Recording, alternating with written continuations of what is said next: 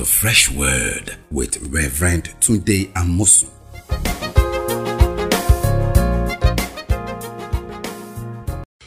Welcome to Fresh Word. We want to talk about uh, how to know what God wants you to do. You know, many of us are looking for divine direction. What should we do with our lives? How do we live our lives? And it's important for us to have God's mind about this thing. So, how do we have the knowledge and the understanding of what God wants us to do? So, I want us to get into it today and discuss this. I am inspired to talk about how to know God's will with you, how to find out what God wants you to do in three ways. We start with the first today in this episode, then the other ones in the subsequent episode. There are three ways to find out the will of God, what God wants you to do. And all these three, they are from God. So God gave these things to us so that we can use them to uh, navigate our way to know what He wants us to do and to find out His will. There are three of them, like I said again, and they are from God. Let's look at the first one. The very first one in charting your way and navigating your way to find out what God wants you to do. The very first one is the Word of God. I mean, the Holy Scriptures, the written Word of God. It has been given to us to give us wisdom, and wisdom gives guidance. You know, Paul was telling Timothy in 2 Timothy 3 that you have known the Holy Scriptures from your childhood, which are able to make you wise. So when you have wisdom, you will not miss your steps. So let's look at finding out God's will, what God wants you to do through His Word. This is vitally important. There are certain things in our lives that they are just clearly spelled out in the Bible. That if you just read the Word and take time to meditate on the Word of God, we'll find the answer. Let's go down to Psalm 119. I would like us to read some verses that will help us to navigate. Psalm 119 is all about the Word of God, the written Word of God, the Holy Scriptures. So we're going to read some verses from Psalm 119 that will give us some light into what He wants us to do. Let's read Psalm 119, verse 101. It says, I've restrained my feet from every evil way that I may keep your word. See, when you get into the word of God and start determining to preserve, watch over, live by the word of God, you will start drawing away from every wrong way to go that is outside what God wants you to do. There's a restraint that comes as you determine to practice the word of God. So when you go to the word of God to read it and study it and determine to do it, there's a restraining factor that take you away, your steps away from evil. In Psalm 119, verse 102 also says, I have not departed from your judgment or from your decisions. For you yourself, you have taught me. So when you get into the Word of God, the Word of God will be the way that God will teach you to not depart from His judgment or decisions.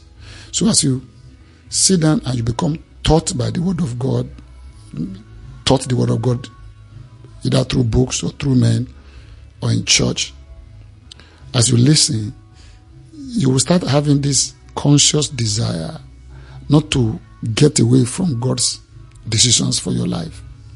Then Psalm 119, the next verse, 103 says, How sweet are your words to my taste, sweeter than honey to my mouth. You know, there's a kind of a desire that will come into your life that will help you to move your life toward the will of God. I dare say that many people don't do the will of God because it's not desirable to them.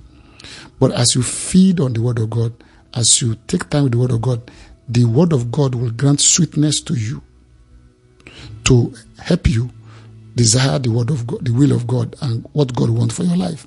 The sweetness of what God wants will be perceived by your heart when you begin to get into the Word of God.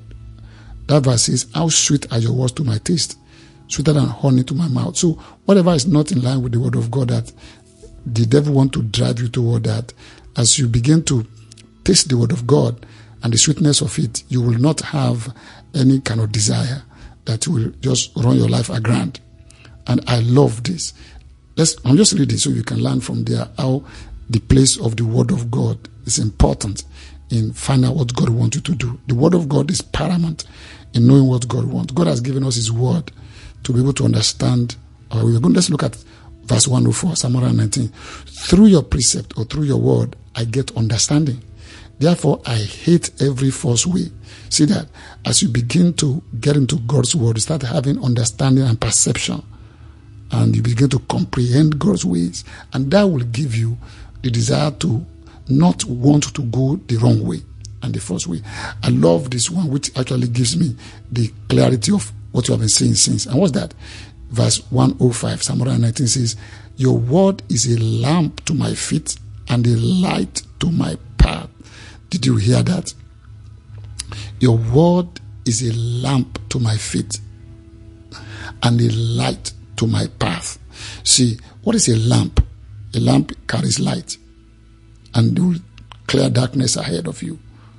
And a light. So lamp and light go together. In fact, light comes from lamp. So he said, Your word is a lamp to my feet and a light to my path. See, your feet, that's what you take to walk in the right way.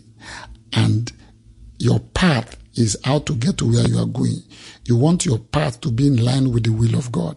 And you want your feet to go toward the word of God and toward what God wants for your life. So he said, Your word is a lamp. So as you read the word of God, as you meditate on the word of God, it becomes a lamp to your feet. It begins to give you direction. And second, it begins to cast light on your way and show you this is what God wants. This is not what God wants. So I want to challenge you to find time and be in the Word of God. And as you read the Word of God, you will be able to get what God wants you to do and discern His will for your life. The Word of God is not going to tell you who to marry. The Word of God will not going to tell you what car to buy. The Word of God does not have a verse of the actual place you are going and to describe it for you. You can't find Argentina or Amsterdam in the Bible. But as you feed on the Word of God, it will draw your heart toward the right place for you to go. In fact, even when you are even in some serious demeanor or uh, uh, uh, uh pressure, and uh, you have to find out what to do. Psalm 109 verse 109 says, My life is continually in my hand. I'm in danger. Yet I don't forget your law. So even when you are under pressure, when you have to find out what God wants you to do and it's looking as if it's pressing and it's difficult, He says, I don't forget your law. So what I'm going to say to you, first of all, if you are going to know what God wants you to do, the very first thing God is offering you is His Word. So the Word of God.